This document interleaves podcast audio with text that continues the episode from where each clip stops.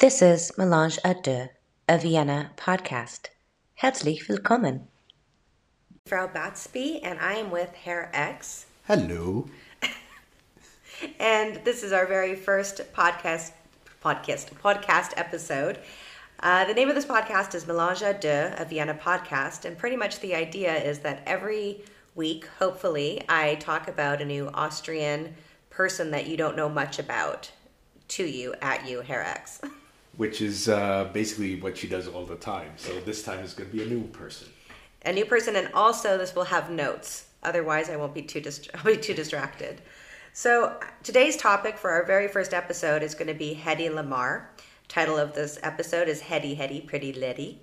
And why don't you tell me what you know about Hedy Lamarr since you are going into this completely blind?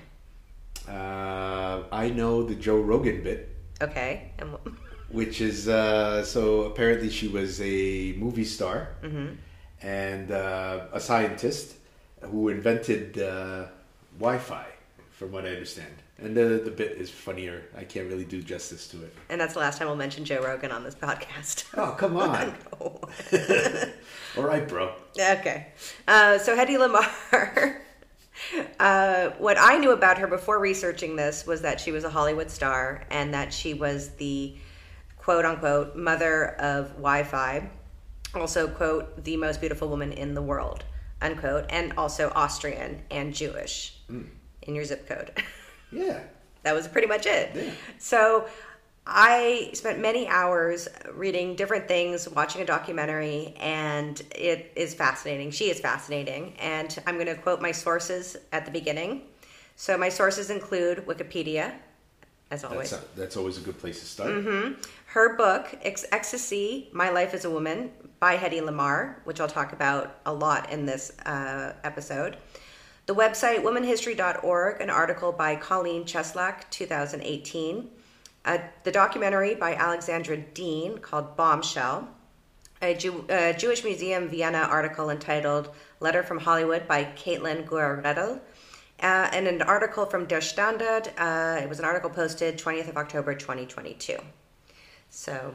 Oh, oh no, no, 2022. That makes sense. Yeah. That makes sense. yeah. No, I just wanted to make sure you're getting the correct one. Good. Thanks. Mm.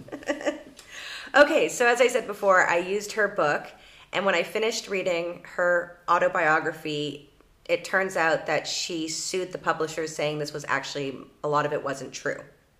So she did not contribute to the autobiography? Like somebody else wrote it for her? She had a ghostwriter, and okay. she said that a lot of the stuff was made up, oh. which made it really fun to get, you know, cross reference.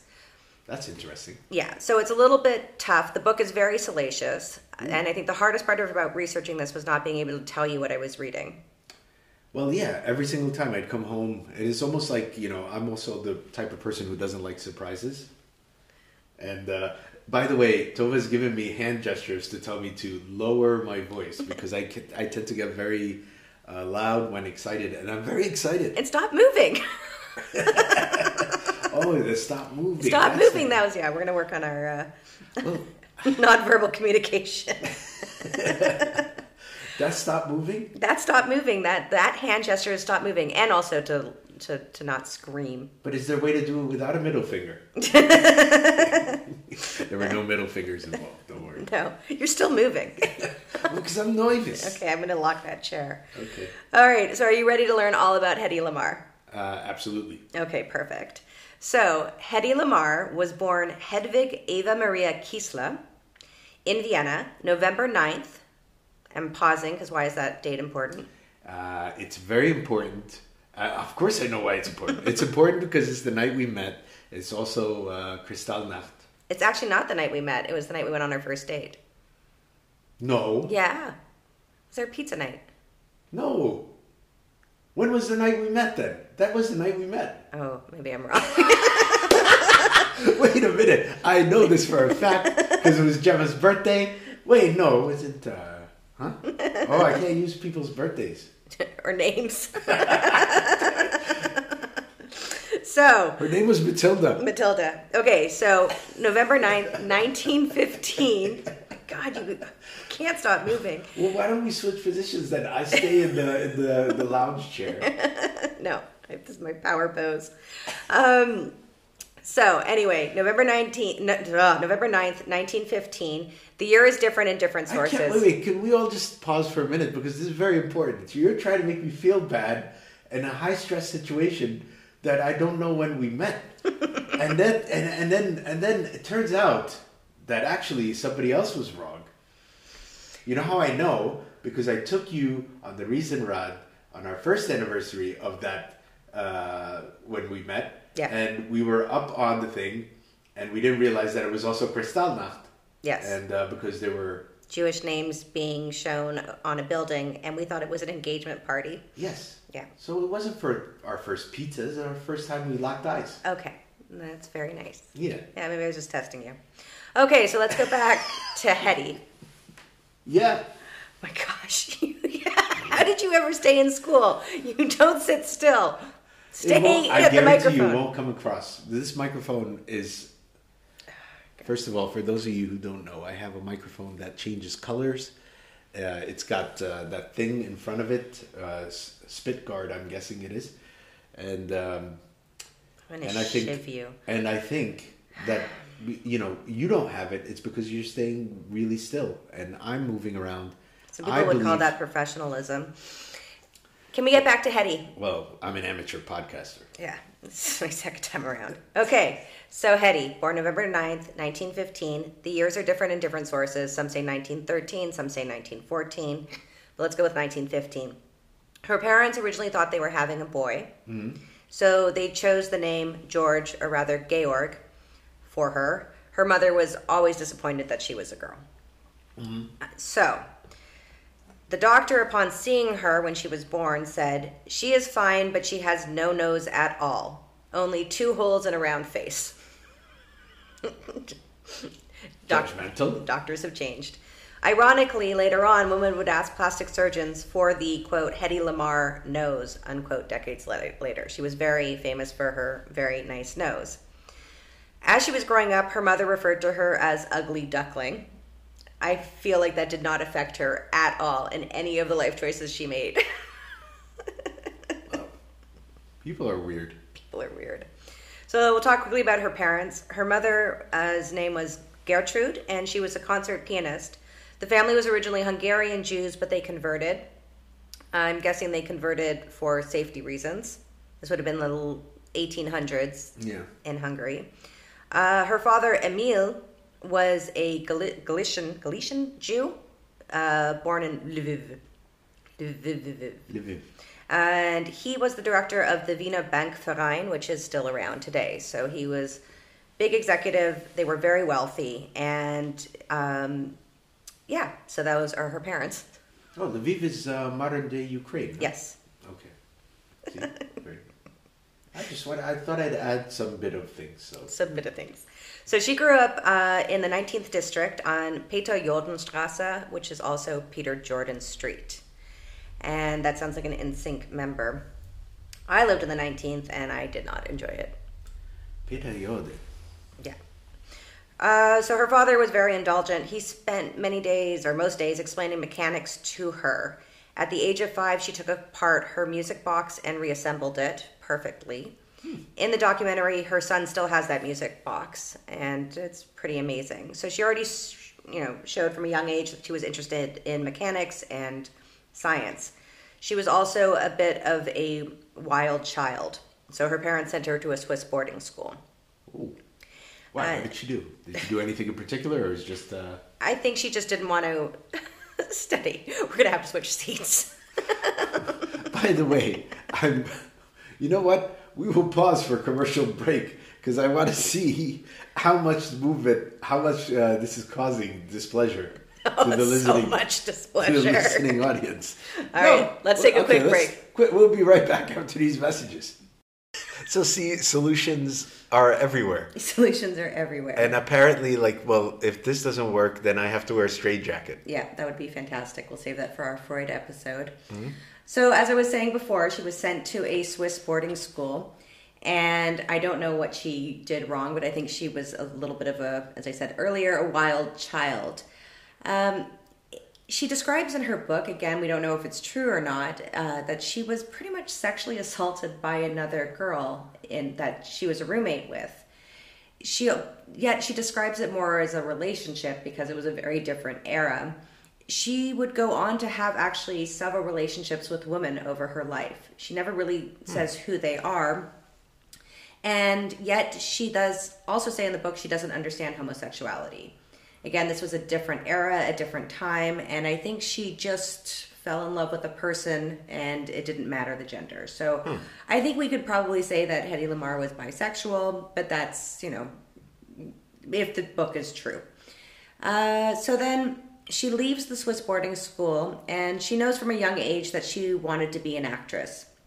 She would sit under her father's desk and put on plays with her dolls. Her parents did not want her to be an actress, but I don't think they could do much to control her. She was an only child. Um, what if your kid wants to be an actor?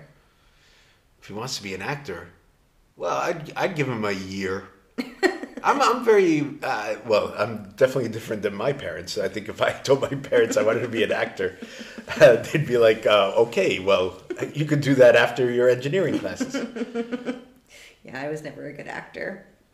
Uh, so she calls herself uh, in an interview during the documentary. So, actually, to explain the documentary a little bit, she's not in the documentary because she passed before it was made, but a reporter has tapes of her that he interviews her. So, Okay. there's parts of what I'm telling you that is from the documentary and from her own words. So, she calls herself enfant terrible, so terrible child. Um, and it's funny because because people found out recently, or recently in the last 20 to 30 years, that she was actually incredibly gifted uh, scientifically, people just assumed that she didn't really want to be an actress. So there's a sign up on Mariahilferstrasse, not far from here, where it's a quote about how she wanted to be the most famous actress in the world. Somebody's gone and crossed it out and said physicist. Hmm.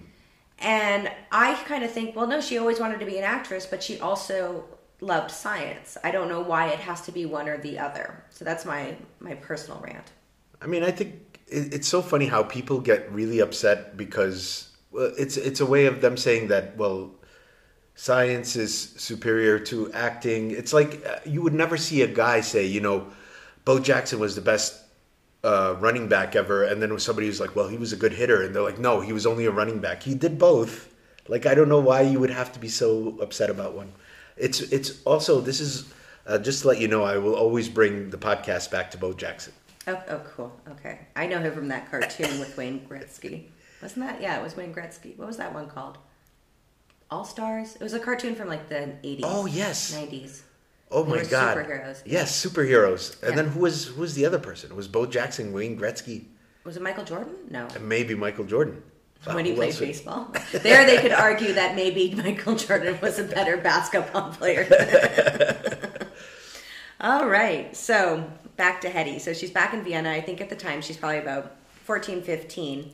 She's obsessed with movie star magazines. And then one day she skips school and sneaks into a place called the Sascha Film Studios, also known as the Film Fabrik. Hmm. The Film Fabrik was kind of the MGM of Austria at that time.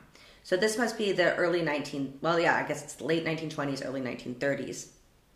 She meets the director, Alexis Granowski, but in other places he's called Krakowski. so I guess it just depends on the anglicized version of it. Hmm. He notices that she's incredibly beautiful and he starts to coach her. Now, everywhere else, they say that her first film was a film called Geld auf der Straße, which means money on the street. But she says that her first film was actually Ecstasy, which is a very controversial film, hmm. which kind of propelled her into infamous stardom. And I'll talk about that in a little bit. So, she's still kind of an unknown actress. The film is about to come out. She decides to go into stage acting, and her big role at the age of 18 is playing Empress Sisi, the wife of Franz Josef. Excellent. Uh, so this is where her first husband, Friedrich Mandl, or as he was known as Fritz, sees her. He sees her on stage. He's absolutely enamored. He sends her bouquets of flowers and asks her out. On their first date, he had a stopwatch to time all of their activities. Okay. Hot. Yeah. It's right up my alley. Well, I carry a logbook, you know, every time we go out. yeah, it's called your credit card. Um, so let's talk a little bit about Fritz Mandl. So Fritz Mandl was Austrian. He was born in 1900 in Vienna. He was an Aquarius. Oh. He was considered to be like the Henry Ford of Austria. He had that type of reputation. Uh, he created the 40 hour work week in Austria as well. Probably, and probably was a little anti-Semitic. However, so he was a fascist, but he was against Nazism. He took over his father's company, which was called Hirtenberger Patronenfabrik. Say it back to me. Hirtenberger Patronenfabrik. I'm so impressed. See, I listen. You too. Not like he- everybody says. Not like everybody says. So he's a munitions guy. Uh, he was raised Catholic, but his father was Jewish. Mm-hmm. So Okay. he had Jewish. A a lot of people were assimilated. So they were. A lot of people here in Austria were Jewish, but assimilated to the culture. It was safer for them to be Catholic or Christian. So yeah, it's like the, the third generation Lebanese Americans who's like Joe Abdel Fattah. yes, that was exactly it. Yeah. Joe. Yeah, well, he's Joe, so obviously he's assimilated. So Fritz became very, very wealthy in his 30s, in the 30s, due to stockpiling of weapons and for furnishing Austria's Heimwehr, which is their militia. So this is pre Anschluss, hmm. but war is a coming. And so he's becoming incredibly wealthy as pretty much an arms dealer. Mandl falls in love with Hedy Okay. and they both have partners who past partners who committed suicide. Well, that's well, that's how you, they have common things. common things. Some people would call that trauma bonding, but other people would be like, "Wow, did you have a partner that committed suicide?" I mean, well, I mean that's how you know you're meant for each other. I mean, some people have a fondness for cycling. Yeah, no. This Uh. this one was this is bad. So in her case, her past boyfriend was a German called Ritter Franz von Hochstatten, who hanged himself when Hedy didn't want to give up her career to marry him. And Mandl's ex girlfriend, Eva May, was a German actress who killed herself when he didn't want to marry her. So, yeah, I mean, I think they were very dramatic. No, I mean they just. They, I mean, come on. This was the time. It was a very dramatic time. It was the 1920s, 1930s. Lots of new thoughts and feelings. I mean, if you really think about it, I think the, the, the movies became the talkies. Like, you know, they introduced sound because, like, after a while, eh, like, it was more dramatic back then. What? Your hand is in front of way, your mouth. It's fine. My hand. listen, I'm so understood. I, I want everyone to listen back to the beginning when apparently I was moving so much that I was disrupting the whole podcast. you a fidget spinner. Actually, that would be helpful. I think so. I'm very nervous. Don't be nervous. Is it coming through? No, Okay, good. I'll tell you later. All right, so back to this budding romance of two very sad people. By the way, we're hitting our stride right now in this podcast. I'm starting to feel like I'm adding in nice little morsels right when it's needed. You literally use Bo Jackson as an example. You know, some kid out there is going to be kid. some middle-aged man out there is going to be like, "Yeah, I remember that commercial." Cartoon. Whatever. Obviously, I don't remember it that well. All right, let's go back to these uh, lovers. So Mandl asks her parents uh, if they if they can get married, and I think they saw his bank account and said yes. And he, I read this in one of the articles that he wanted her to convert to Catholicism before they got married, so that they could get married at Karlskirche, the church down the street which is interesting because she never ever mentions her Judaism anywhere. So I don't know why she would have to technically convert because her mother was raised Catholic and raised her Catholic as well to a point. But again, this could be just something that she hides. Well, wouldn't uh, I? I'm not too familiar, but if you go get married in a church, like you have to show that you've been baptized or communion, blah blah blah. I'm Or assuming. How far back do they look? how much money does he have? Well, if he has the money, I would be like, yeah, we, have could all the paperwork. totally do my bat mitzvah there. it's very pretty. Um, okay, so they get married in August 1933. Okay. Their married life was ridiculously opulent. So, staff of 20. They had a 10 room apartment in Vienna, which actually nowadays doesn't sound as. Are you counting how many rooms are in our Yeah, apartment right now? You know my counting face. I try to be counting face. Um, so uh, the the apartment is in Vienna and is on Schwarzenbergplatz, and the Zurich bank offices are actually housed in there. I think they got a little bit nervous when I was taking pictures. Uh, they also had a castle in Salzburg, and they had pure gold dishware. I hope was dishwasher safe. She apparently loved to hunt and was a great shot. Hmm. Yeah, now now you like Hedy. I just had some uh, deer jerky this morning, so. I just thought the audience would need to know. You could get it at Naschmarkt. Very nice. Yeah, it was Highly recommended. three euros for two uh, two Links. sticks. Swings? Links. Oh, links. you know what here shoes. Anyway, so immediately she starts to feel that she's constantly being monitored by Mandl. He would have people come and follow her. She just always felt that she was trapped. Hmm. She was worried that if she left him, he would hurt her family. So she stayed. He would host these crazy dinner parties, and guests included Mussolini and Huh, Little Benito. Little Benito and Hitler. However, there are a lot of doubts that Hitler ever would have been there because of Mandl's background and being Jewish. Wait, which Hitler? Is it Billy Hitler, Hitler, in. Ireland or is it Adolf? The Hitler. Oh, okay. uh, Adolf Hitler. So they're saying a lot of people were saying that he would never be seen at Mandl's on account of his Jewishness. However, I feel like he would have been there because Mandl was furnishing Austria and Germany with munitions. Maybe he went through the back door. And during the dinners, they were incredibly boring. They would talk about weaponry. And the whole time, Hedy was expected to just sit there and look pretty. Of course, she's listening because she's Very interested in these things. and she's very smart. Uh, when you talk about things from your work, I tend to zone out because I'm not so smart. no, you're very smart. Very smart. So one time during the marriage, she accepted an invite from a nobleman who had a key to a private room in the Hofburg. Your face looks upset. What is he showing a display? Well, I mean, I would go because of the crown molding and the tapestries. We have good crown molding here, okay? So as she's in this room with this nobleman, there's suddenly a knock on the door, hmm. and it's her husband Mandl with a rifle. Hedy jumps out the window and gets stuck in a snowbank. Now Mandl looks out the window. I'm, I'm just thinking of the sound. You know, like yeah, you know, like when you fall into a snowbank, was it if especially if it's powder? It's probably powder. It would it would actually probably be pretty funny if you look at it. But yeah, and she was wearing like a little summer dirndl, even though it was winter. So she gets stuck in the snow. why was she wearing a summer dirndl? because it was probably really warm in the Hofburg. Yeah. Yeah, I think yeah. Usually, nobody jumps into a snowbank unless they have nothing to explain.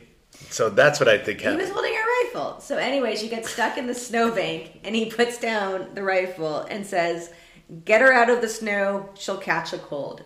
Jewy, so Jewish. Mandl, you can try to hide it, but I see you. Oh, and I'm, by the way, for people who don't know, I am Jewish, so I can make those jokes. Uh, she has a quote that says about Mandl: "He had not married me; he had collected me exactly like a business prize." So, now let's talk about her film Ecstasy. Well, you could marry somebody and also collect them as a prize. Did you just get something engraved with that quote for me? Number one prize. Still makes you a prize. Aw. Yeah. Oh. Just don't jump into a snowbank. you know. Look, the Hofburg. I don't care where it is. In a little, go for the a little dirndl in the middle of the winter. I would wear a sensible sweater. Ah. Okay, so as I mentioned before, the second film she filmed was the film called Ecstasy. This is the one that was very controversial. Now I'm going to talk about it. So she was, so she filmed this before she married Mandl. I don't know how long it took for them to edit it. I'm guessing she was probably only about 16 or 17 at the time of the filming because she got married at 18. So the film was filmed outside of Prague in a forest. She did not know when she signed up for the film that there would be nudity in it. Hmm. She initially refused, but the director threatened that she would have to pay back all the investors. The director said that he would compromise and that to film it, he would film from far, far away when she's naked. Hmm. And that they wouldn't be able to tell that she's nude. How smart was she? She's a kid at this point. Uh, that's true. She's young. And let's not victim blame. No, no, no. Um, but some people who have analyzed the film say actually uh, the cameras were very close. So she would have not seen, they wouldn't have been so far away. But who knows? I don't want to victim blame. She was very young and she did not have proper guidance. So the plot of the film is I mean, she developed Wi-Fi, Bluetooth, and things like that. But then you would think she would know about zoom lenses. Well, he said he was going to be. Well, that's what she said. She said that he used a telescopic lens Yeah. to zoom in. But then other people said no, that technology. I don't know. But Mm. I'm I'm going to say I feel bad for her she was 16, 17 years old. No, no, Inappropriate. I, Yeah. right. I'm not, I say no more. I say no more. So the plot of the film is this: Hedy marries a man. It's their wedding night, and he turns out to be impotent. Hmm. Out of frustration, she goes horseback riding. There were no dryers back then. No, so- no, no, no, not for that reason. That's reality in this film. She t- goes to a lake. She takes off her clothes. She goes swimming. Her clothes are on the back of the horse, and Hmm. the horse takes off. Yeah. So there's scenes of her running nude through the forest. And then she meets a guy who falls in love with her. They start to have an affair. Then there are th- like three different alternate endings, but in the end, I think she has a baby with this man and her husband kills himself. Okay. The controversy about this film wasn't so much her nudity, because this is Europe, it was her orgasm scene. So in the film, you look very confused. No, go on.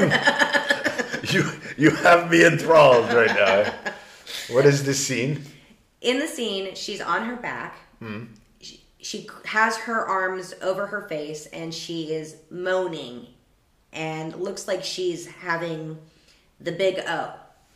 Now, in reality, the director was under the couch poking her with a pin in her butt to elicit a painful response that I guess he believes looks like a Well, but, the thing is, I'm I'm trying to figure out how long. Like this was probably like 4 p.m. They've been taping since the morning, and they're like, "No, that's not how you do the face." And then the guy has, he's like, "I'm gonna okay, end action," and he's with a pin in the butt. I think that pretty much was it. We're never gonna make it to dinner. Yeah, Like, bring, bring out the pins. Yeah, so she she she does talk about that in the book, and that's kind of known about it. So the big the big controversy of the, of the film in the end is the fact that they've never shown a woman probably enjoying herself in the 1930s. No, the fact that there's that type of look, and yeah, she's yeah. So that's the controversy. Now the movie came out the same year she is married. The Pope denounces it. The Pope. The Pope. He's like, let me watch it first. After five viewings, Um, the Holy See sees nothing. this is this is wrong. it was a movie night. So apparently, even Hitler denounced it as well. Um, some sources say because it, he thought it was smut, or because of her Jewish heritage. She takes her parents to the premiere, Oh boy. and she tells them it's going to be artistic. Because I don't think she really realized how much would be shown. Her parents storm out Yeah, yeah. of the premiere. Now, her husband Mandl wants to see this film, Uh oh. and he gets a copy of it, and he does a private viewing at their home with his most trusted lieutenants.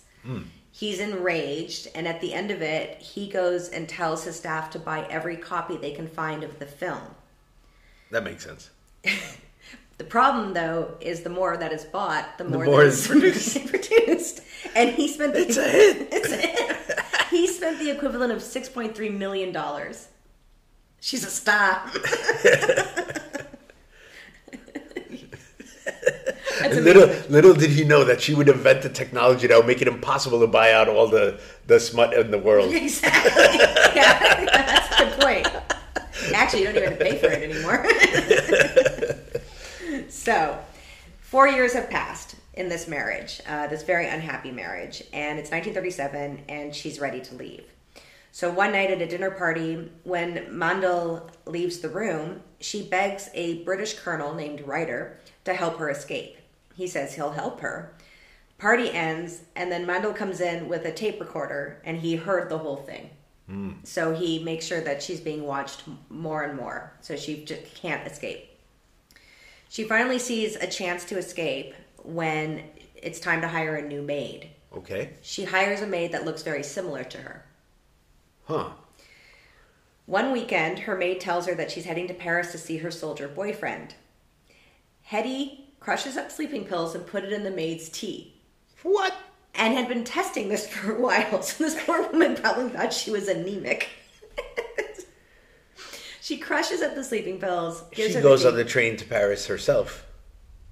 pretty much. But what she does is she before that she had been mailing her jewelry to a trusted friend and money. Uh-huh. She then takes the maid's clothes and steals her car and drives to the train station. Oh, Hedy. Oh, Hedy. Understandably, she wanted to escape, but I kind of feel sorry for this maid. Yeah. um, and it's funny because she in in the book it says that she stole the car. The documentary it says she biked to the train station. It doesn't really matter, but I think stealing the maid's car would probably be a little bit more insulting. Who? What? I mean, back then, cars were a very hard commodity to get. What maid was having a car? Very well paid maid. Actually, that's a really good point. It probably was a bicycle. it was probably a bicycle. yeah, it's probably a bicycle. Yeah. So she does make her way to Paris with most of her jewelry. And then she files for divorce in France from Mandl. And you know the reason that she like uses to divorce him? Hmm? Desertion. Desertion. From his end. What? She's the one that ran away. yeah, but she said he traveled a lot for business. Ah. Reverse Uno card that guy. Yeah, it's like, you know, you go after the, the strengths of the person. you know? It's like uh, George W. He's like, yeah, the, the guy who won two Purple Hearts, he's uh, he's a softie on wars. Softy on war. John Kerry, that's uh, for those who did not live through that. You were going to be doing the American portion of this podcast. All right, so let's talk about Fritz Mandl and what happened to him because he's Austrian and I thought he's quite an interesting character. So she leaves in 1937, they get divorced. Because of his Jewish background, his company and property are expropriated by the Nazis. Oof. After the Anschluss in 1938, he sends his funds and himself to Switzerland. In the mid 1940s, after the war, he finds himself in Brazil and then goes on to Argentina. Hmm. He identifies as a refugee in Argentina, but he arrives with a Rolls Royce and an entourage and a ton of gold bullion. in 1951, he becomes an Argentine citizen. And I always wonder about that with like Argentinian supermarkets after World War II. So, oh, oh, hello, Fritz. How are you? oh no, A little awkward. no, no, Fritz. No, Fritz. No. No, Pepe. so Fritz Mandl is closely involved with Perón. Okay. Uh, he was the husband of Eva Perón. Yes. Just like Dwyane Wade is Otherwise known as Evita. Evita, like Dwyane Wade is famous for being married to Gabrielle Union. Listen, actually, uh, yeah, no, Evita, I, I remember. Actually, it was uh, probably Madonna's best uh, acting work. Yeah, Yeah. yeah. I kept my promise. Don't keep your distance. I actually never saw the film. It's a- Anyway, it's a good. It's actually a decent movie. back to Mandl. All right. So he's friends with the Perron, Perons, Perons. He dabbles in filmmaking, and he ends up opening up a airplane manufacturing company. But then he starts being accused by the Americans for being a Nazi. so when the Peron regime ends, he moves back to Vienna.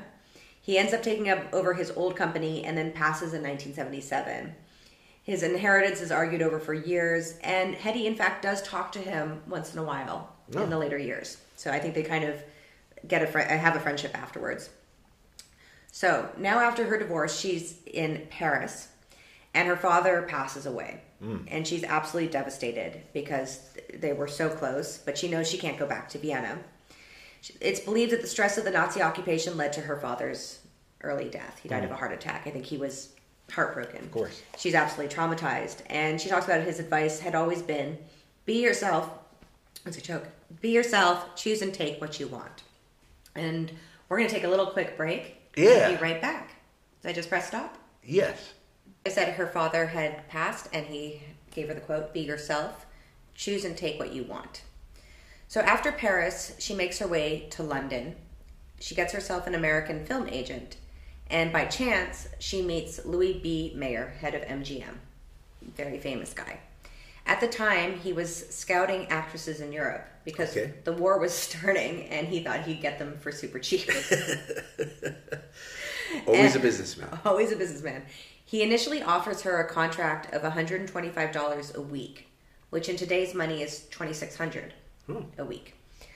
She turns it down because she thinks she's worth more. Remember, she was married to a multimillionaire and came from a wealthy family. Ah, okay. So I think she's High expectations. high expectations.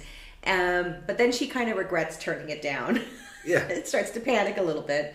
So she gets herself onto the SS Normandie, which was a cruise that was going on uh, back to New York with Mayer on it. So she always kind of makes sure on the ship to look her best. Eh, So, so, uh, Mr. Mayer. And one night she puts on her nicest gown and the jewelry that she has left because she's been selling her jewelry to survive. And she kind of sashays into the dining room and everybody stops and looks at her. And Mayer's like, Yeah, I've got to hire her.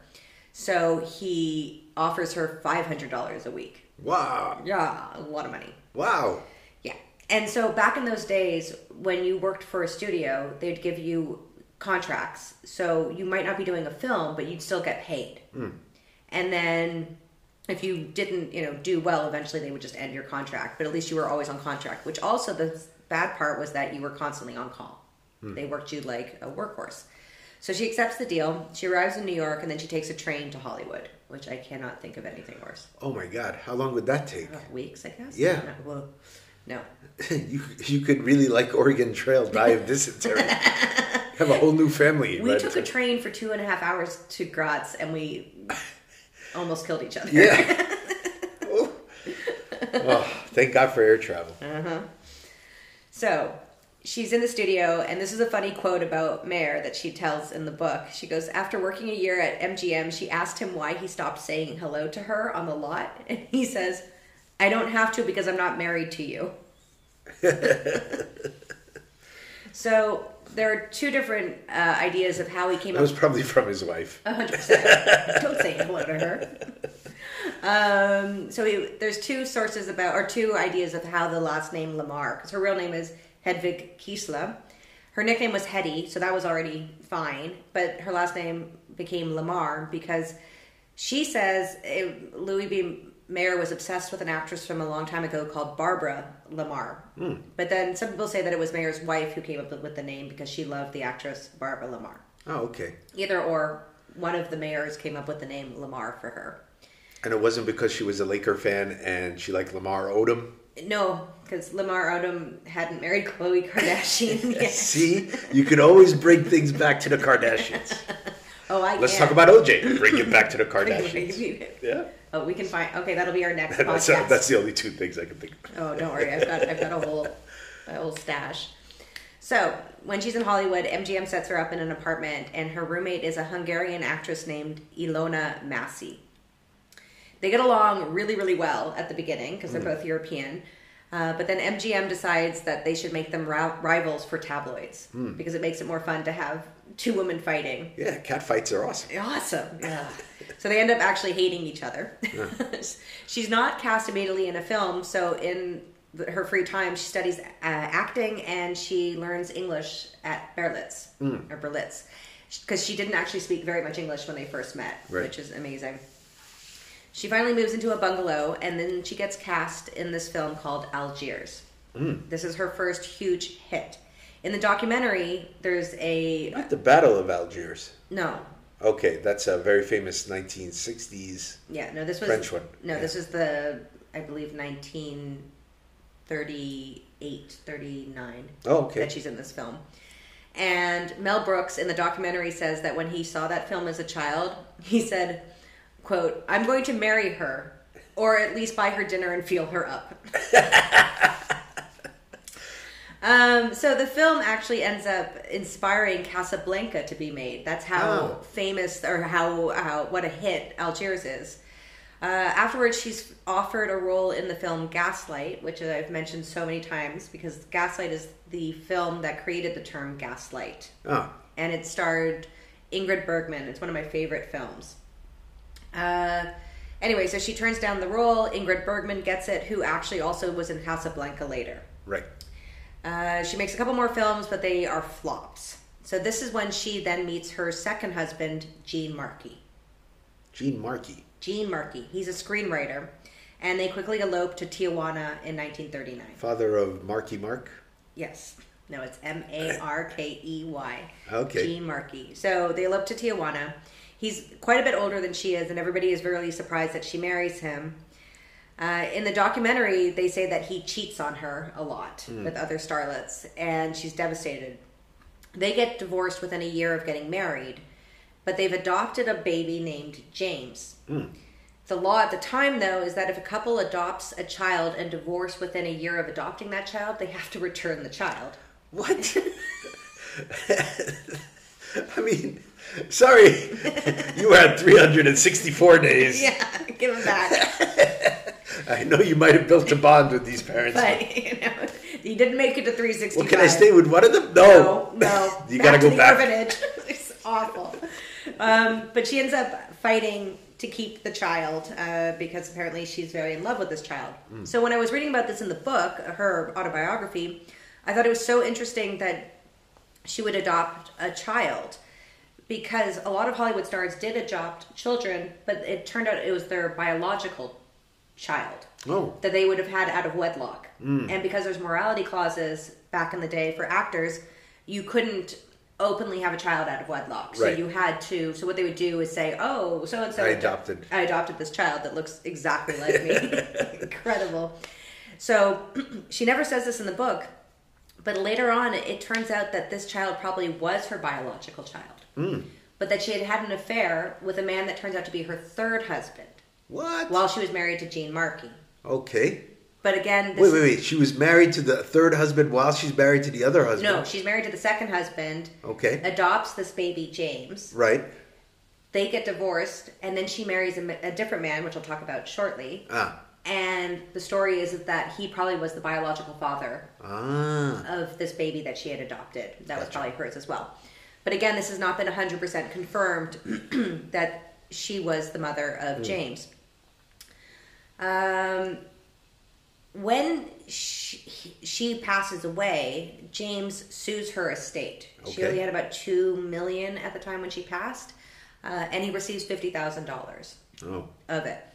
So I'm going to talk a little bit about James because he's not really mentioned in her book after this. Um, when he was 12, they have a disagreement and he moves out. At 12.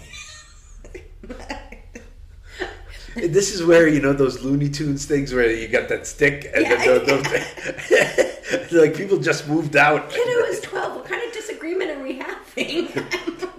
By the way, I mean the stick and then the sheet wrapped on the side. You know that that was how people moved back then. For for all the youngins who don't Little haven't Uncle watched Howard. Looney Tunes. um, but yeah, so they had a disagreement. He apparently ends up going to military school and another family adopts him. Oh, Later on, he becomes a police officer in Omaha and is responsible for the death of a 14 year old girl named Vivian Strong.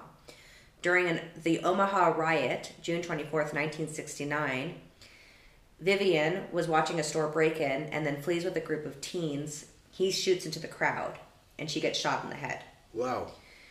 He's charged with manslaughter, but then is acquitted.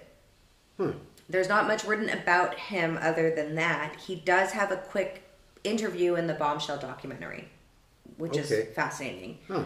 Uh, it seems like he might have passed away recently, but again, it's hard to confirm. There's really not much about him except for the horrible situation with the young girl, Vivian Strong. Back to her life at this time. Uh, she films a huge hit film called Boomtown with Clark Gable. Oh. And she oh, kind so of a big headliner. big, big, big. And now it's 1940. And she's a huge star. She's gone through the divorce with Gene Markey. And it's at this time she meets a man called George Antheil, who will be the one that she collaborates with regarding frequency hopping, which leads to the wi- to Oh. Wi-Fi. Again, she does not mention any of this in her book. But how does she meet up with like? The, is she like? Was there a classified ad like looking for a brilliant? Uh, no, he's actually a composer, Wow. and I will talk about him later Also, on. so so from an acoustical level, he's thinking about frequency hopping. Yes. So I will talk about that at part two because it's fascinating. Because when you read the book, she does not even mention anything scientific. She doesn't talk about doing any types of inventions. And at the time, she's in her 20s, has adopted a kid, gone through her second divorce, acting in huge films, but mm. doesn't mention that on the side, she's coming up with incredible technology. so then in the section of the book, she talks about the divorce from Gene. She does a little bit of name dropping because she is a huge star in Hollywood. She says that she hates Ingrid Bergman because she thinks that Ingrid Bergman was terrible to her first husband, Peter Lindstrom. So Ingrid Bergman was a Swedish actress, and she was having an affair with Roberto Rossellini, Oh, okay. Isabella Rossellini's father. Right. And at a party, she treated her husband, Peter Lindstrom, very cruelly, according to Hedy, Ah. while she was openly having an affair with Roberto Rossellini. So she always thought that was a terrible Yeah. thing of Ingrid. She loved Katharine Hepburn, Huh. Anne Bancroft, wife of Mel Brooks, and Sophia, Sophia Loren, he, she thought was absolutely the most beautiful woman in the world. She fat shames Elizabeth Taylor. What in her book? Yeah. What did she say? She she pretty much just calls her chubby. She- I don't know. And then later in the book, she talks about Judy Garland, who she loves, but also mentions Judy Garland, who would go on these weight loss attempts because Judy Garland was one of those stars that they would give speed to, Right. to kind of get her through scenes and to make her lose weight. Well, okay. Yeah. that was the time, I guess. It was the time. Uh, but she seems to really adore uh, Judy Garland. She also mentions being friends with Mickey Hargitay, Oh yeah. Mariska Hargitay. Dun, dun. Dun, dun, father. He was a Hungarian bodybuilder. Also in the book, there's a small little blurb about Kennedy. They dated Which briefly. Kennedy? JFK. Oh, okay. Well, you gotta say. Sorry. Okay, JFK. There's Robert. There's Ted. she did not date Kennedy. I don't know. JFK. She dated JFK briefly, and when she was in Paris, and he asks her out, but she says only if he can bring her oranges because they were really rare to find Huh. during that time. Right. So he shows up with a bag of oranges, so she agrees to go on a date with him. But then he forgot his wallet, so she has to pay for dinner. Such a wasp. so this is 1940, 19, yeah, 1940, 1941. War is really taking off. Uh, U.S. is on the verge of being very involved. Bette Davis is actually leading a huge amount of war bond selling. And Bette Davis also ends up being the godmother of Hedy's daughter later on. Uh, so in Like, who's who's uh, godmother would be like? Uh, she's got uh, Bette Davis eyes. So Bette Davis asks her to come help serve the troops in 1941 in a canteen in downtown LA. Hedy says she's washing cups in the canteen, and that's where she meets John Loder on Christmas Eve, who will be her third husband. Father of Kurt Loder, MTV News. Uh, doubtful. but probably, right, I let you go. Let you. but probably father of James, the adopted child. Okay. Uh, John Loder is a British actor, also quite a bit older than she is. Okay. At the time of meeting John Loder, she's also seeing her psychiatrist, who she falls in love with. but in the end, she ends up marrying John Loder May 27th, uh, 1943. She's been seeing a lot of people. She's been seeing a lot of people. Okay. She's, maybe she's on speed because Yeah. she's inventing things, she's acting, she's There's like one future president, that, uh, uh, all these people. she's name dropping. Yeah. Okay. So eh, after she gets married, she gets pregnant, and her mother actually comes to help. Mm-hmm. And her mother had left Vienna during the war, was living in London, and then was able to come across, and it was very difficult uh, at that time. The baby is breached but born healthy. Her name is Denise. Mm. And after the birth, she's physically completely fine, but she's in immense pain mm. because it's psychosomatic pain, or as we like to call it, Psycho-Semitic. yeah. So she sees a therapist and he helps cure her of this. At the time that she's, you know, pregnant and and gives birth to this child, she's also rejecting her husband, her third husband. She's kind of Yeah. yeah, she's going she's going through it. She talks about um, an old Viennese joke at the time of seeing this psychologist. So this is the joke. A person says to a psychiatrist in Vienna, "How can you listen to all those crazy patients all day?" And the psychiatrist answers, "Who listens?" so she absolutely loves being a mother. She's obsessed with her daughter. Doesn't mention the adopted child at this point. In the film, um, the documentary, Denise says she didn't even remember her brother James, Huh. but then sees a picture of herself with this child and asks Hedy. Yeah. And she kind of talks about him a little bit, but she seems like she was devastated with the loss of him at the age of 12, but it's it's complicated. At this time, so 1940s, I guess it's kind of war is starting to end. She feels that she's doesn't belong in Hollywood. She's a Viennese transplant. She comes from an educated background. She also mentions that at the time, the best-selling book in America is How to Read a Book. Ah. So I think she's yeah. Which, by the way, was the high point of the literacy rate in America. At least there was a want. There was a want. and it was a bestseller. Yeah. people wanted to read a book about how to read a book.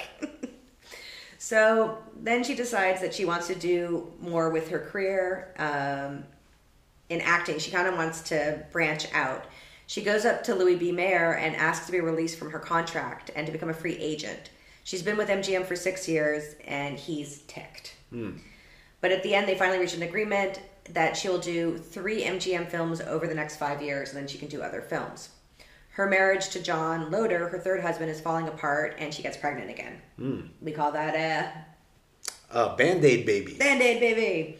So she asks for a divorce, and he says yes. And as I scroll down, she also adds in randomly that Charlie Chaplin was in love with her. Ah, well, I mean, she name drops now. She name drops. I, I- who I- has she not met? I, nobody. It's amazing. Uh, so March first, nineteen forty-seven, she gives birth to Anthony Tony, Yeah. uh, and three months later, she is divorced. Her claim against John Loder is mental cruelty because he keeps falling asleep all the time. What? I think that's fair. Mental cruelty. Mental cruelty. By the way, now I'm sitting wrong. I, I, for those who are listening, I am sitting uh, and I had to move my leg a specific way. Yeah, that's mental cruelty. I'm going to put that in the divorce Yeah. Um, she also talks about her friendship with Old Blue Eyes himself, Frank Sinatra. Really? Yes. So they she was very close to him when he was married to Ava Gardner. And then after the divorce, he would cry on her shoulder saying he didn't understand women. And she responded with, "No man understands women. Women don't understand women." and then she adds, "Frank is always amusing. I think everyone accepts him except himself." Well, we could do a whole podcast on, on Frank Sinatra. Who did he break up with? With uh, he had a, a bodyguard give a message. Yeah, so he had his bodyguard throw a drink on a girlfriend he was breaking up with. He knocked on her hotel door, threw a drink at her, and said it's over. From Frank. From Frank. Goodbye. so she also was friends with Gloria Vanderbilt, mother of Ah. Anderson Cooper. Uh, so then in 1949, she films Samson and Delilah, and it is a huge, huge hit. She plays Delilah. Really? Yeah. Okay. And it's kind of that time where biblical stories are very sexy. Like the, the women are very, like the, the, the What biblical stories have you been? you know the ones I'm talking about where it's Sexy like- biblical stories? yeah. Well, I mean, I grew up Muslim, so I didn't. what? What? you suddenly convert. You're like, sorry, I'm watching my sexy biblical films. no, they would have like those 1950s films where the women are wearing like togas and it was very suggestive. But they were biblical. Well, biblical story, metaphorical stories. Maybe. Okay. Yeah, we'll watch a couple at Easter. So she filmed Samson and Delilah. It is the second grossing film of the decade after Gone with the Wind. So big. So she's in her 30s, but she's still a hot star. Uh, she does a film with Bob Hope, and something something with a spy. I forget the name of the film. She then decides she needs to go on a real holiday. Mm. She's gone through a divorce. She's given birth to two kids. She's done a lot of films. So she goes to Acapulco, and that's where she meets her fourth husband. Fourth husband. Wait, really? Yeah. Oh, jeez. I was not. I. If you had given me a number, I would have said two. No, we're, Four. we're on number four now. Ted Stauffer or Stauffer, owner of a broken down restaurant in A- A- Acapulco, and he was a former orchestra leader. But she's really bored, so she starts dating him. Well, how old is she now? She's in her thirties, Okay. and uh, Four husbands by thirty. Yeah, well, well, it was different back then. Wow. dating was different. it's much more expensive. Um, he's totally broke. His name's Teddy. He's totally broke.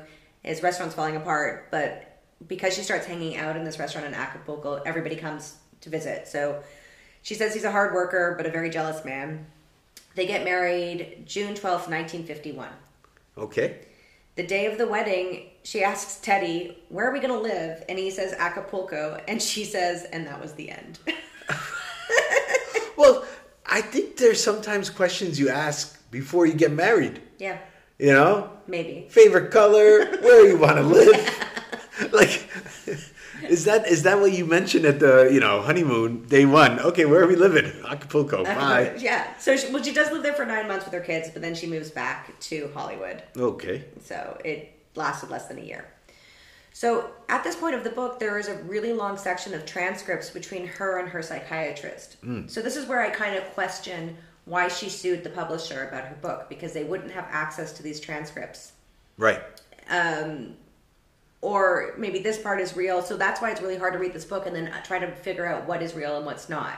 Well, she her point was that she thought they made up a lot of stuff about Yeah, it. they made up the embellished things. Ah, okay. uh, everything that I'm kind of telling you has been pretty much verified Mm. through the documentary and other articles. But this long transcript, it kind of shows how intelligent she is and how she really is. She looks into herself and tries to figure out why she is the way she is. Uh, so it's it's fascinating.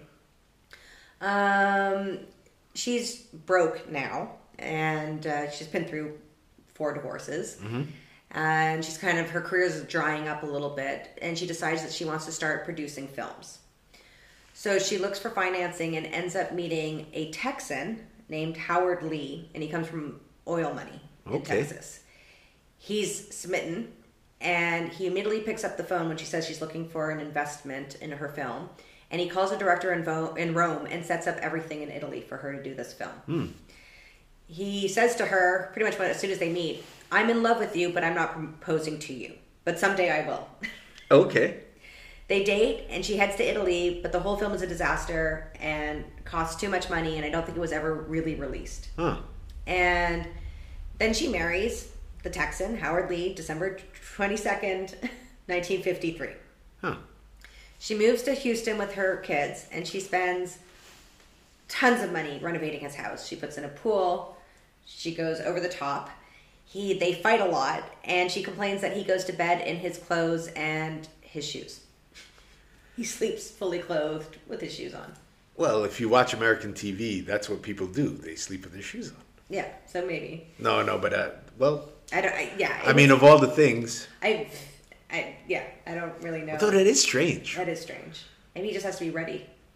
And I think it, I think he's one of these people who has so much money, but he was. She says that she changes the way he looks and dresses. I think she saw him as a project. Well, what's going on in Texas? I mean, the whole idea is like Texas is, you know, Second Amendment, gun rights. Like you got to be ready. You gotta be ready. You gotta wear your Like shoes. maybe to- somebody's coming in at any moment. Maybe things are really chaotic in Texas, That could be it. and I've always been. So, Yeah. Well, you learn something every day. Wear your shoes to bed in Texas. You never know what's gonna happen. Uh, in the documentary, it's funny because her kids mention that she gets a Texan twang, but with a Viennese accent, which sounds amazing. yeah, boo. yeah, well, not gay. Um, so she, at this time, she also falls in love with Aspen because they go there skiing, and she used to ski all the time when she was in Austria. Hmm. So she convinces Howard to open up a hotel resort called Villa Lamar. Villa La Mar. Villa Lamar, and apparently does very, very well. Hmm.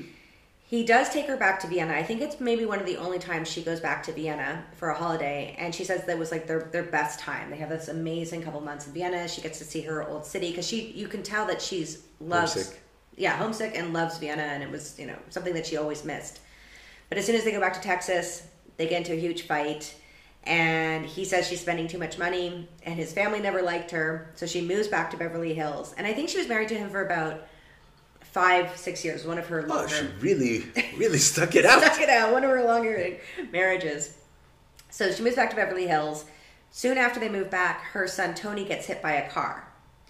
He lives, but he's in a coma for like a week, and it just destroys her. She ends up getting pneumonia. She's losing her hair, and the divorce to Howard is going on. Oof. She's not feeling well, so she sends her body double to stand in for her at court.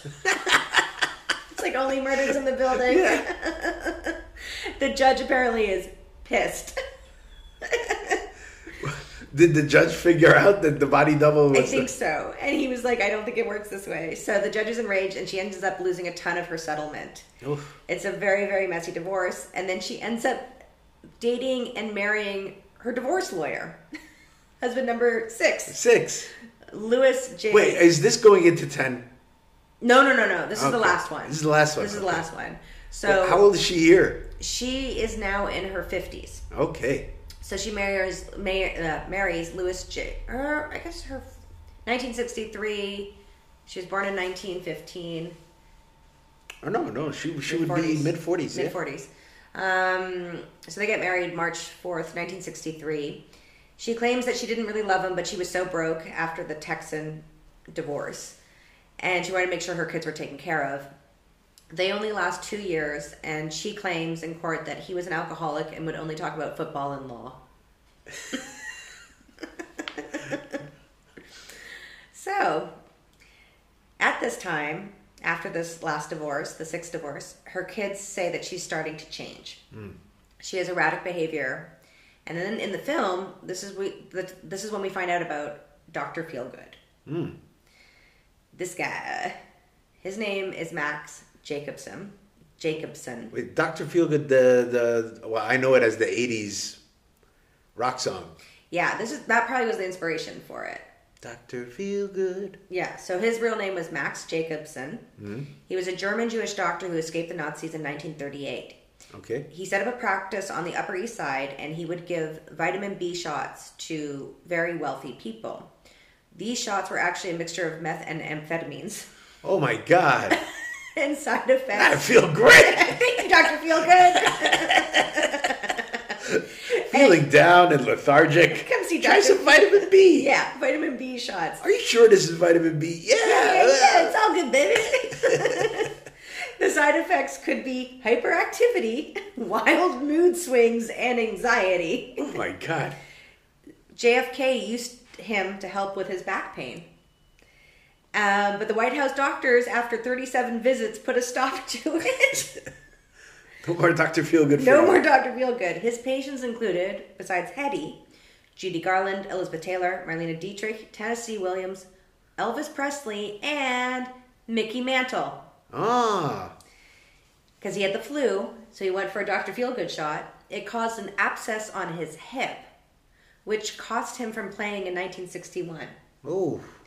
People should have stopped the doctor at that point with Mickey, but they said it was always hard to tell if he was sick or hungover. Yeah. So, yeah he was a raging alcoholic. yeah, so that was, I thought you'd like that. That's crazy. Side note. So, because she's seeing Dr. feel good and she's high on meth, uh, she starts to become a monster and abuse her children Oh. during this time. And her life just kind of falls apart and she becomes almost this punchline in Hollywood. And she also starts to have plastic surgery.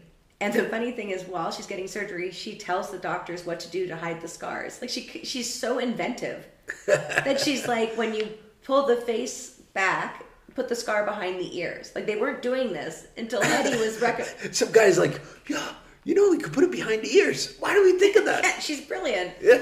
Mm. Absolutely amazing. So she continues to struggle financially, and her career is completely dried up. And she gets a cameo in a movie which is supposed to be her big comeback role in in uh, 1966. But then on January 28th, she's arrested for shoplifting. Uh, $86 worth of merchandise. She had tens of thousands of dollars on her. What year was this? 1966. Oh. And in the end, she's luckily found not guilty, but Mm. then she's fired from this film. And this is where her book ends. So she was writing this autobiography right after she got arrested for shoplifting. Mm. Um, and it's really tragic because the book kind of ends with that, but she has like a section where she talks about the differences between Europe and America. Mm-hmm. And then she has some funny quotes at the end of the book, which I will read to you. Well, first one is American men as a group seem to be only interested in two things money and breasts. It's all right. Cannot confirm or deny. Her other quote I like very much is I can excuse anything but boredom. Boring people don't have to stay that way. she also goes on to say, I think women are concerned too much with their clothes. Men don't really care that much about women's clothes. If they like a girl, chances are they'll like her clothes. exactly. and this is The a- same goes for eyebrows. eyebrows. and then this is my favorite one ever. I don't understand why it came up, but she goes, I have always found matadors are impotent or close to it. I wish somebody would tell me why. I mean, what was her sample size? How many matadors did She's she like, meet? listen, I met seven of them, and six out of them were like six out of the seven. Very bizarre. And so that's pretty much the end of the book, and she ends the book with Auf Wiedersehen. yeah. So when I finished the book, I was very ticked to find out that a lot of it probably isn't true and that she's sued and then she was countersued by somebody else. It was a whole thing. And I was also confused that there was nothing about her scientific mm-hmm. endeavors. So then I had to I watched the documentary and I read some articles. So I'll talk first about what happened to Hedy after the book ends, like what happened in real life, and then of course talk about what put her back on the radar, pun intended, when it comes to her scientific uh, discoveries. And I guess we'll just take a quick break before I get to that. So this is what happens to Hedy after her book ends. Her son Tony Loder becomes an actor. He's featured in a couple of features about Hedy. He's in the documentary Bombshell Okay. and he seemed to truly adore her, even understanding when she went through her meth stage. but he seems to have loved her. He actually just passed away this year on May 24th. Oh. Her daughter Denise married Phillies player Larry Colton. What? Do you know Larry Colton? No.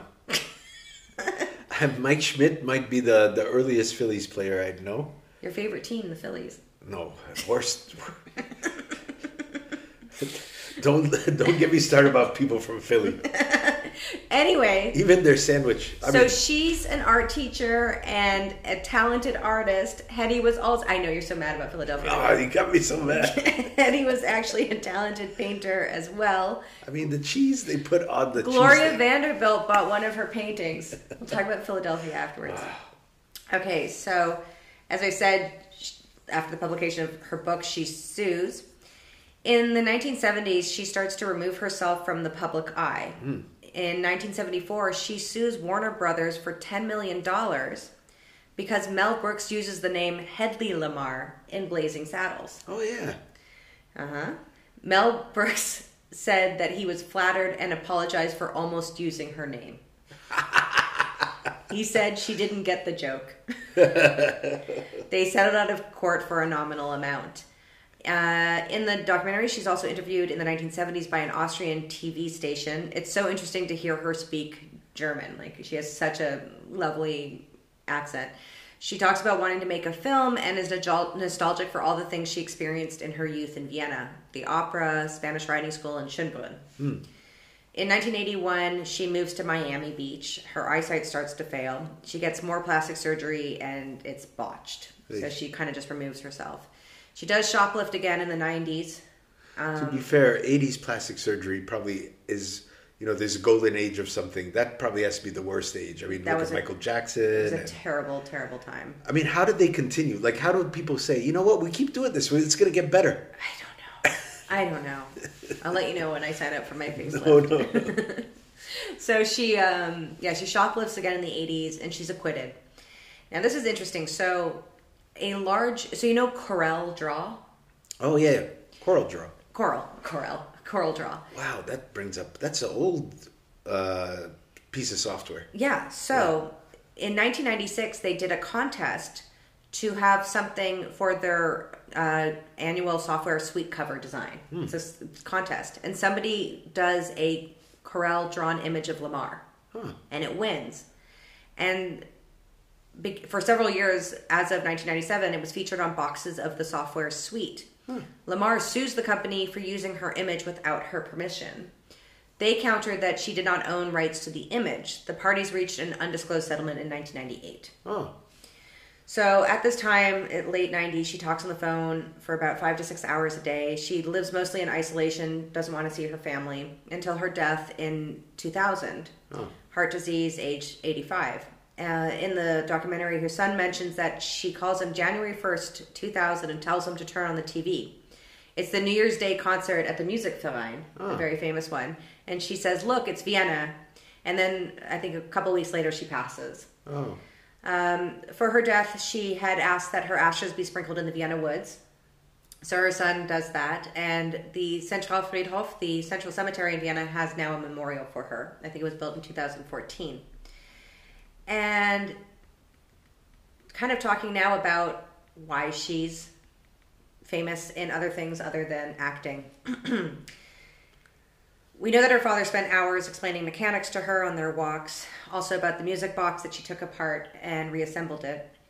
What was interesting, she never mentions that she had a relationship with Howard Hughes. Have you heard the Howard? The, the guy with the, the planes. Yeah, right? yeah. and he was in the film or with the film Aviator with Right. Leonardo DiCaprio, which we should watch. And he was also a film producer. He's actually Stan Lee's inspiration for Iron Man. Really? Ah, okay. Uh, oh, and what I did not mention is that Hedy Lamarr was actually the inspiration for Catwoman. Really? and also the uh, Snow White, the original Disney cartoon that was based on her image. Huh. Um, so Howard Hughes is an incredibly eccentric man, and then Hedy and uh, Howard Hughes dated for a little while, and during his courtship, he took her on a tour of his airplane factory. Okay. He wanted to make the fastest plane in the world. After the tour, she buys a book on fish and birds and studies their wings and their fins of the fastest of each of the species. She then sketches these wings onto a plane. So before w- wings of a plane were kind of just came out straight, Right. she kind of creates the idea The of angle. them going on the angle and kind of tapering. And she shows the sketch to him, and he's like, calls her a complete genius. Um, and then they broke up. Men. Uh, but she does get her revenge because she says he was the worst lay she ever had. um, so it's 1940. And this is when she finally meets this guy, George Antheil. Uh, she went to go see him because he had apparently created a cream that would grow boobs, bigger boobs. Wait, who did this? Hedy Lamarr, oh George Antheil, the music composer, composer, created a cream Okay. to grow bigger boobs. She wanted bigger boobs, so she goes to see him. Yeah. Doesn't work, Right. but they start talking. And let me tell you a little bit about George Antheil. So he was born in Trenton, New Jersey. Oh, okay. Trenton makes, and the world takes.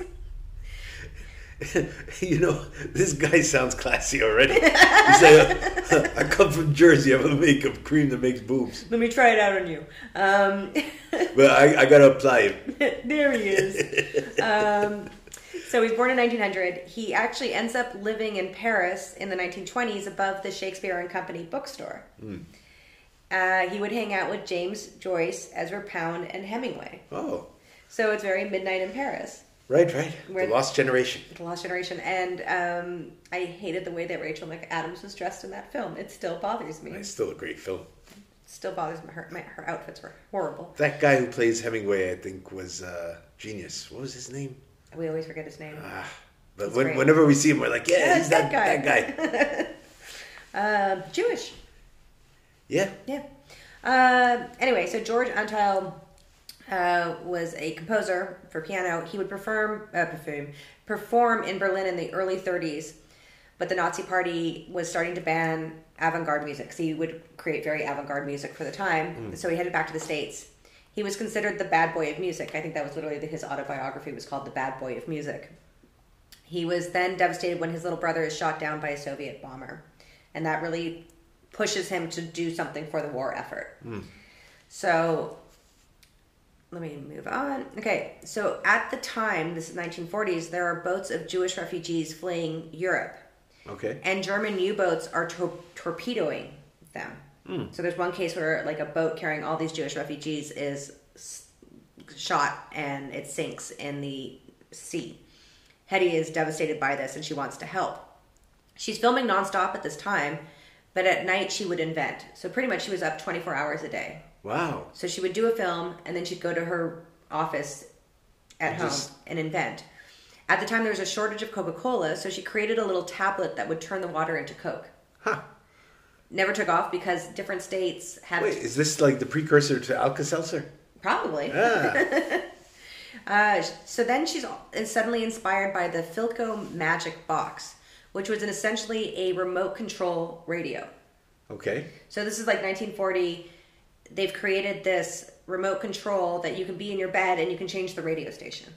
Oh, So she's starting to think about this. And this is where she meets up with Antheil and they start to come up with an idea. And so I got to read this from Wikipedia because it's really difficult to explain. During World War II, Lamarr realized that a single radio controlled torpedo could severely damage or sink enemy ships, causing irreparable damage. However, these radio controlled torpedoes could easily be detected and jammed by broadcasting interference at the frequency of the control signal, thereby con- causing the torpedo to go off course. right. Antheil and Lamarr developed the idea of using frequency hopping, in this case, Ah. using a player Spec- piano Spectrum. Yeah. roll to randomly change the signal sent between the control center and the torpedo at short bursts within a range of 88 frequencies on the spectrum. That's smart. 88 black and white keys are on a piano keyboard. The specific code for the sequence of frequencies would be held identically by the controlling ship and in the torpedo. This basically encrypted the signal as it was impossible for the enemy to scam and jam all 88 frequencies because this would have required too much power. Huh. Antheil would control the frequency hopping sequence using a player piano mechanism, which he had earlier used to score his ballet mécanique. So, a player piano are one of those pianos that have the the paper Yeah, where yeah. it's got the holes in it. So mm-hmm. that's pretty much where the idea came from. Oh, that's super smart. Mm-hmm. Oh, so just to, to avoid getting jammed, you, mm-hmm. you you just keep switching it up so that nobody knows where where it's going to be. Yeah. Super smart. So th- that was pretty much what they came up with, and it was awarded patent number 2292387 in 1942. Hmm. They approached the Navy to donate it for the war effort, but they never use it. And in hmm. fact, fact, they tell her to go sell war bonds instead, little lady. Also, because she isn't an American citizen yet and from Austria, they seize it as alien property. Oh, gee. In the bombshell documentary, she says something along the lines of, I was an enemy when I used science, but an American when I sold war bonds. Mel Brooks in the documentary says about the Navy, shame on them. That's why I was in the Army. The Navy was never that bright. now, their patent would only be protected until 1959. Hmm. So Hedy asks a friend in the Navy in 1969, 10 years later, about her patent, even though it's from 1942. It turns out they used a form of frequency hopping in 1962 during the Cuban Missile Crisis. Hmm. All the ships during the blockade were equipped with frequency hopping technology. Technically, she wouldn't have a case to claim anything because it only was until 1959 under patent Right. uh, protection. Okay. Right. However, there is evidence that the Navy, in fact, used the technology in 1955. Ah. And there's a scientist who used her theory in 1955 and thanks her. The value of her invention would be about $30 billion today. Ugh. Yeah. But So, it- and it's amazing that nobody knew this even until her death. Like- no. So in 1990, Oh, okay. there is a journalist named Fleming Meeks who interviews her. So that's part of the documentary, these hmm. interviewed tapes. And the tapes are featured, as I said, in the documentary. And he writes an article for Forbes and talks about her being an inventor. But it was, you know, almost 50 years after her invention. And she's already kind of in isolation and struggling. And then it finally starts to gain a little bit of speed after this article in 1990. In 1997, she and George are finally recognized by the Electronic Frontier Foundation and awarded the Pioneer Award. She was also the first woman to receive the Invention Convention's Balbi Nas Gnas Spirit of Achievement Award. Hmm. In 2004, four years after her death, she was inducted into the National Inventors Hall of Fame. Wow. In 2006, the Hedy Lamarr Weg was founded in Vienna Meidling, not too far from here, named after the actress. In 2013, the IQOQI installed a quantum telescope on the roof of the University of Vienna, which they named after her. There's going to be a shopping center coming up next year on Mariahilferstrasse. Um, I was at first I was annoyed about it because I thought women be shopping. Why is there like Hedy Lamarr? You're going to give her a shopping center.